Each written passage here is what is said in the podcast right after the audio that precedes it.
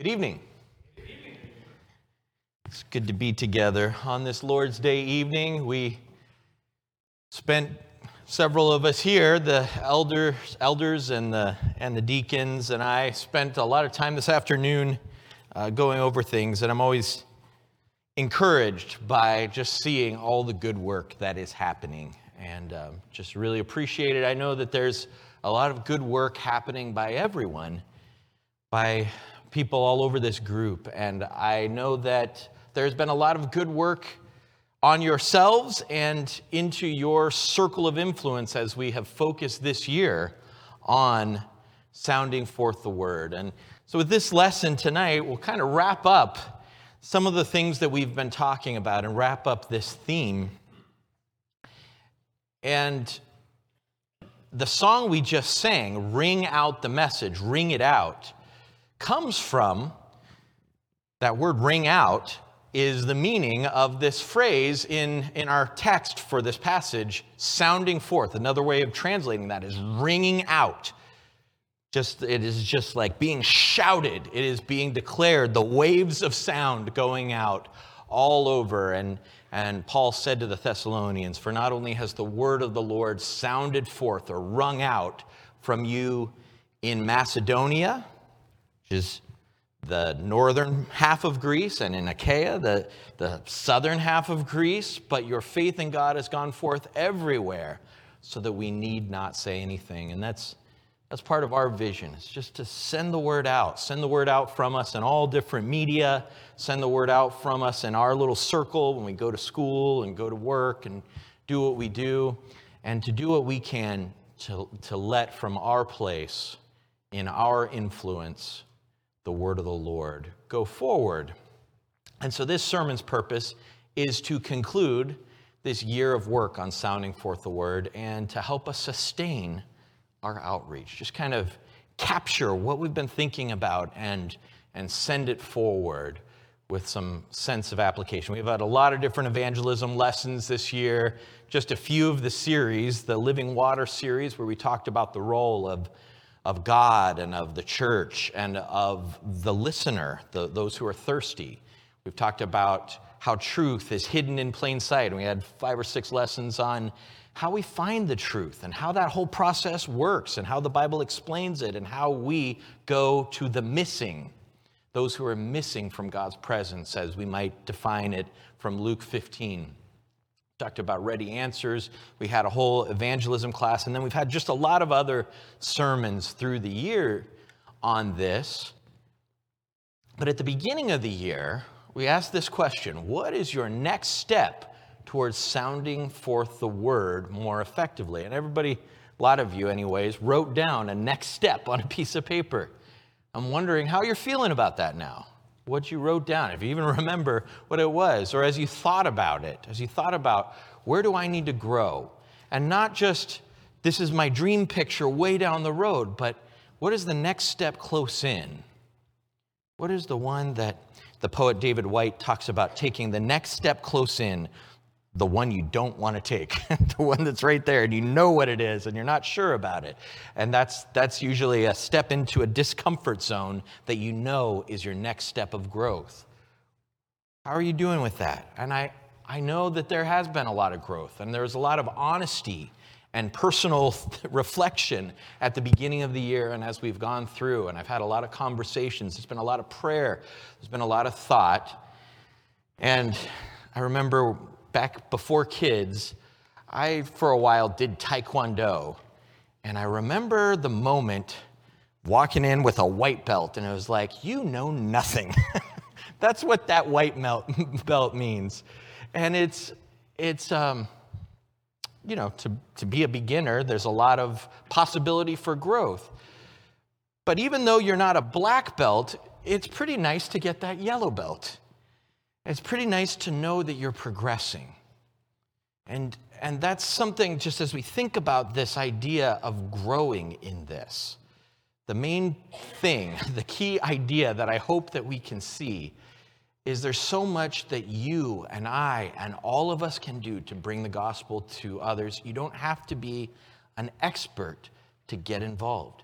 To get in the game, to find ways. And there are, way, there are so many different ways we've talked about, and we'll talk about some of them again tonight. We talked about a lot of different ways of doing outreach, and, and the key, the fundamental strategy that we have, that we have decided on as we've worked together and thought through things, is to try at this place to make it as simple as possible, to make ways for the congregation to mobilize everybody to be able to get involved. And there's a lot of different ways to do that, right? We, we have gift Bibles and we have tracts and we have um, a, a lot of different things we've done. We started this year to put out these short videos, those tall vertical videos, to just give you another way, in addition to the sermons you can share, in addition to all these other things, give you another way of just throwing on social media something that you can share. We've talked about um, trying to constantly have things that are noteworthy and newsworthy for you to invite people to, whether it's a study or an event on, you know, an event for ladies or men or something that a family could come to or something about marriage or different, different kinds of events that we can bring people into in addition to really making it easy for you to, to know what's coming up that you can invite people to a regular service or a Bible class. But the two things we want to focus on tonight are where we started, which is prayer, and having targeted prayer about reaching the lost. And then the kind of broader, what we normally think of as evangelism, just engaging with people, which we've spent most of the year, including most of the Bible class we had on it, focused on? How do we engage people in conversation? How do we ask people for a Bible study? How do we deal with the things leading up to that? How do we, how do we ask that hard question of, you know, are you ready to, to take that next step and to follow Jesus? And so, as we focus on these, I want to start by talking a little bit about engaging with people, engaging with our neighbors one on one, you and or you know, you and your spouse with someone else and their spouse and having these conversations. And we talked a lot in our Bible class about this metaphor of golf. Remember that? If those of you who are in the Bible class might remember, we talked about how when you play golf, and I am not a golfer, but I have golfed before, and I know that a driver does not do well on the putting green, right? nor does a putter do well when you're trying to drive the ball. You have a whole bag full of clubs, so many clubs that some people don't even want to carry them and they hire somebody to follow them around toting this giant bag of clubs, right? There's a lot of different tools that you want to have to move the ball from wherever it is. And so the point we were talking about is you also should have different tools in your in your arsenal as you're thinking about how to get someone to, to Jesus, to be saved. And so there are those who are very far away. Jesus talks about this in the gospel that you are not far off from the kingdom, or there are those who are, whose hearts were far away from the Lord and from the, from the kingdom. And so there's this sense, maybe it's a metaphor, but this sense of distance and closeness, right? Of, of moving closer to the Lord. And we talked about it. Uh, another way that we talked about breaking it down is something called the gray matrix. This guy named Gray came up with many years ago. This says knowledge up here, this says openness. And so we have these different places where you don't just think of it as, usually we just think of, do they know the stuff or not? And have they obeyed? But if we think of it from an evangelism standpoint, this is a helpful model to think in terms of four quadrants. How, do they know what they need to know to be saved, and are they open to it? And from this perspective, if you think about our lesson this morning, where was the Ethiopian eunuch? He was in the sweet spot. This is who you want to find. This is so wonderful when you find someone that is super open. They're looking, they want it, but they don't know it yet. And so all you have to do is from that passage, Isaiah 53, speak Jesus to them. That's what we that's that's what we ideally want. But that doesn't mean that we can't do anything with somebody who's maybe over here who's not very open to it, but and who doesn't have the knowledge. We can engage with them in different ways. The, the idea is that some people, and there are people in this room right now who have followed this kind of a path, some people go from here and go like this. That's, that's the path that we're talking about. Taking people from no knowledge and no openness and moving them closer to openness. And as we go, continuing to create more interest, but also more knowledge. You know, so over here, whenever they're way over here far away, we're engaging with them with questions and with acts of service and with listening and with thinking to, with them. And there's all these different things we're doing to try to, just like it's, it's the same skill set as if you were mentoring someone or being a really good friend or being a really good leader. You're engaging with them in a way that creates an openness to growth. And as you serve them, as you say, hey, is there anything I can pray for you about? As you show them who you are, then there's this point where maybe uh, 1 Peter 3.15 comes in that we talked about two weeks ago or three weeks ago, and they ask you about the hope that's within you. And now, maybe they weren't open before, but as Peter keeps talking about throughout the book, they see your holiness, they see how you're responding to things, they see your hope, and they engage differently. So, that was a key idea that we talked about. There's another thing that we sometimes think of in terms of a sport that we might, might compare evangelism too. We might think of it as like grappling, you know, like jujitsu. Got a martial arts theme here tonight. But we proposed that whenever somebody comes up to you and is confrontational and is, is bringing some, you know, they're, they're maybe not just over here, maybe they know some stuff, but they're totally closed off to it. And they're, they, they come ready to do some Brazilian Jiu Jitsu with you about it. That we can choose a different martial art, like Jesus did, and do Aikido instead, and use their momentum against them to start to work with them to help them think through their own often conflicted thoughts. Do you remember when Jesus was challenged by the, um, by the Pharisees about um, the baptism. Well, he, he was challenged about where his authority came from. You know, he was challenged about where did, where did he get this authority to make these changes to the temple and that kind of thing. And he asked a question. He said, Here's how I'll deal with that. Let me ask you John the Baptist, where did his authority come from? From heaven or from men? He's parrying with a question. Now, he could have kept engaging with them if they had engaged the question, but they didn't want to play. So they just, he just basically flipped them, Aikido style, and they moved on and didn't want to deal with it. And so there wasn't much opportunity because they didn't really want to think with him. They just wanted to run at him. And if you're going to run at us, then, you know, we can just deal with it with some questions.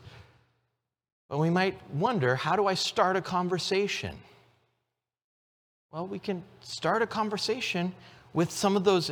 We, we listed a lot of different, just to get you started with ideas, a lot of different spiritual conversations. You would be surprised at how much most people actually think about things like purpose, morality, death, what's happening in the world as it relates to the big picture of what is right and what is wrong and where is all this going? And what is the right way for a marriage to be sustained? And you know what do you think about jesus? And what do you think about god? And there's all these kinds of things that if we are ready to actually engage a conversation, a two way conversation, then people will be ready to, uh, in my experience, people are ready to talk. Now, this is, this is back here. This is not, I asked the question and we started talking about what we think life after death is. And then I say, okay, so are you ready to become a Christian, be baptized, uh, wash away your sins? This is somebody who's way back here. We would rather go right into the putting where we're in a Bible study and we're thinking through these things. If they're, back, if they're up here, that's where we want to be. But I'm talking about how do you engage somebody over here? And we can start conversations with people. And the more relationship we have, the more integrity and character they see in us, the more willing they are to see that we might have something to offer in a conversation. And the more we think with them, remember, Paul reasoned with people, and that's, that's a, a way of saying he was thinking together with them. Then we can, we can move it forward and, and we can guide the dialogue, continuing to move it towards a particular end. What about those, those people like the Pharisees, maybe somebody who is really engaging with you aggressively? We talked about the Columbo method. What is the Columbo method? Some, you know, I just want you to know I'm too young for Columbo. I'm already, I'm too young. It's not just that Landon's too young for it, but he's awesome. Peter Falk is this really cool, um, in my opinion, detective that he, he has this way in his crumpled, you know, trench coat and his, oh, shucks, I don't know, kind of way about him where he engages with the people he's talking to and disarms them. And then he starts to ask, Well, I was just thinking about one more thing as he's talking to the killer. Maybe, maybe this, you know, blood on the sink came from somewhere else. And then all of a sudden you're in a different conversation. So here's three questions. One question somebody says to you, you know, all Christians are close minded, or, you know, some bold statement maybe. And you just ask, what do you mean by that? And what you're doing, I'm not saying do it in a confrontational way. Like, what do you mean by that? I'm saying, that's interesting. You know, when you say that, what do you mean? First of all, a lot of people don't even know what they mean. A lot of people haven't ever thought through what they mean by that. It's just something they saw on TikTok, you know, and they're repeating it. But if, as they start thinking through it, you can think through it with them. And, and you're forcing them, or you're, you're inviting them to think about, reason about what they actually think makes sense. And so that's the question about learning more. You're trying to get a sense of where they are. You're trying to find out their spiritual address. You're trying to get a sense of how to engage with them. And you're letting them think through where they are. But then we can ask, how did you come to that conclusion? And so now the burden of proof is theirs to provide. They can, they can think through why do I think that? And they can try to articulate it to you, and you're going to know do these arguments have any basis or not, and be able to address them, and then maybe start moving them, moving them forward. And then as you listen, it's going to provide an opportunity for you to share some things. You know, it's this only a nat- there's always a natural give and take in conversations, right? Most people are self-aware to realize I've been talking about what I think for the last 40 minutes and they've just been listening, you know? And that creates an opening. It creates a space. Like the old Stephen Covey principle of highly effective people seek first to understand and then to be understood. And so you can ask then, well, have you ever considered and propose an alternate way of seeing it? A way that reflects the truth that's in the gospel? Have you ever considered? And, and this is your chance to share a thought. And what we're really trying to do, if we're, if we're way back here in the conversation, is just put a pebble in their shoe right? You ever go hiking? Oh, that's the worst. You're hiking and it's just rubbing you raw and there's a pebble in your shoe. Truth has a way of doing that. The truth has a way of sticking with you. And everywhere you go, you're thinking about that question. Well, where did all of this come from? What is going to happen to me one moment after I die? What, why, what really is the purpose of life if this is all a cosmic accident? All the, whatever. And they're thinking about these things. And then you have the seeds of an opportunity to have the next conversation. And the next conversation, you're creating openness and you're creating opportunity. So it's just a little way of thinking tactically. I mean, these aren't all the answers to all the things, but hopefully it's helpful. Some of this is stuff I've talked about before. Um, some of this is review from this year. But the big point here is you can do this. We can do this. And so many of you are. I know you are. And, um, and, and just remember to keep nudging forward, keep growing. It's, it's an exciting thing to partner, to, to be used by God in this great work. But the other thing that all of us can do is to pray. Pray for workers, pray for boldness, pray for opportunities. The church that prays about these things is the church that has God's power at work in these areas. We, God has, in his wisdom, chosen to tell his people to pray, to call on him to do things. And he's made it clear when you do, that changes things. The, the prayer of a righteous man availeth much, you know, James 5. This is where we're going to do some jujitsu. As Paul uses the word in Colossians 4 12 and 13, he talks about struggling. And this word, often translated wrestling, this word is, um, is about going to God in prayer and doing hard.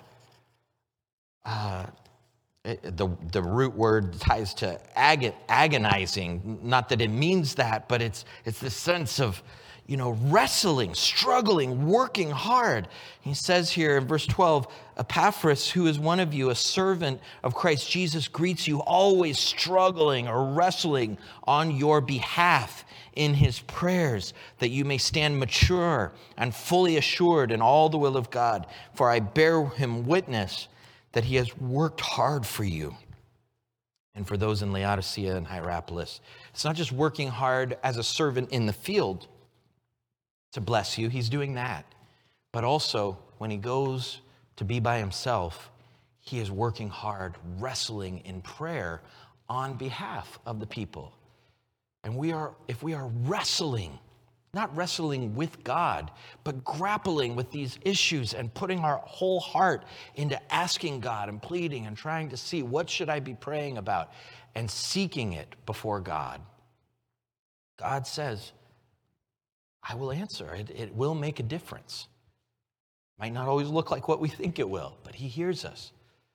And so, where do we start? Where can every Christian, what can every Christian do every day that can make all the difference in getting the gospel to the lost?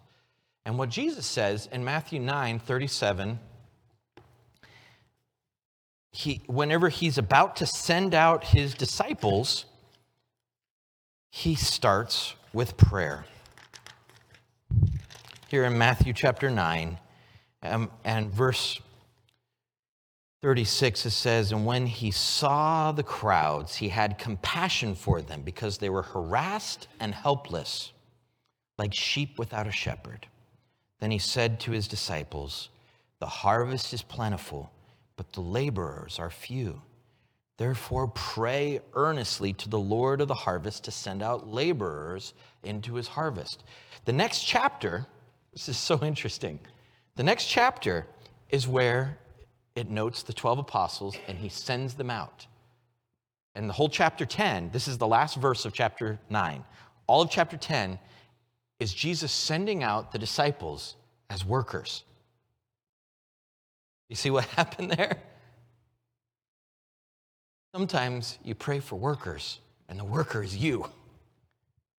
That's, and prayer works that way. Prayer shapes us that way too. And we're asking God for other workers too. But the more I pray for workers to come, the more God sends me to the work, strengthens me to the work, gives me wisdom and clarity about the work, blesses me in the work as I go out. You see this same thing happening in Acts chapter 1 they're praying up in the up in the upper room. And then in acts chapter 2 all these people are converted. In acts chapter 4 they're praying for boldness. The thing that they prayed for after they're beaten up john and peter and go back to the rest of the church they get together. And what they ask for is may we have boldness in spite of the threats to keep speaking and then in chapter 8, verse 4, as we talked about this morning, whenever the persecution comes, what did they do? And those who were scattered went about preaching the word. They had the boldness to keep speaking when the, when the trials came. God answered the prayer. They all joined together constantly in prayer. Prayer, may it never be the neglected power in this congregation that, that we have access to. Prayer can be the neglected power that drives church growth, that drives uh, evangelism, that drives the force of the work. And so we need to pray for workers, as Jesus said. We need to pray for boldness, as the early disciples did. We need to pray for open doors, as Paul does in Colossians 4, verses 2 to 4, and Acts 14, Verse 27, Revelation 3 8 uh, talks about God will place an open door before you. Pray for opportunity, pray for boldness, pray for more workers. And so that's the other part of this equation. Our not so secret weapon. When we pray with faith, we succeed. God defines the success. But when we pray with faith, obedient faith, faith that's ready to go where He sends, we succeed.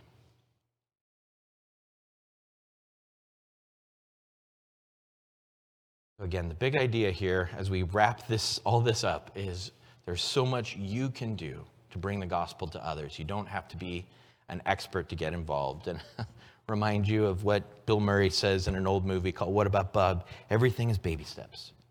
Don't have to do it all overnight. Baby steps to the door, baby steps to the car, baby steps, you know what? Baby steps to the next piece, part of growth that's coming for you.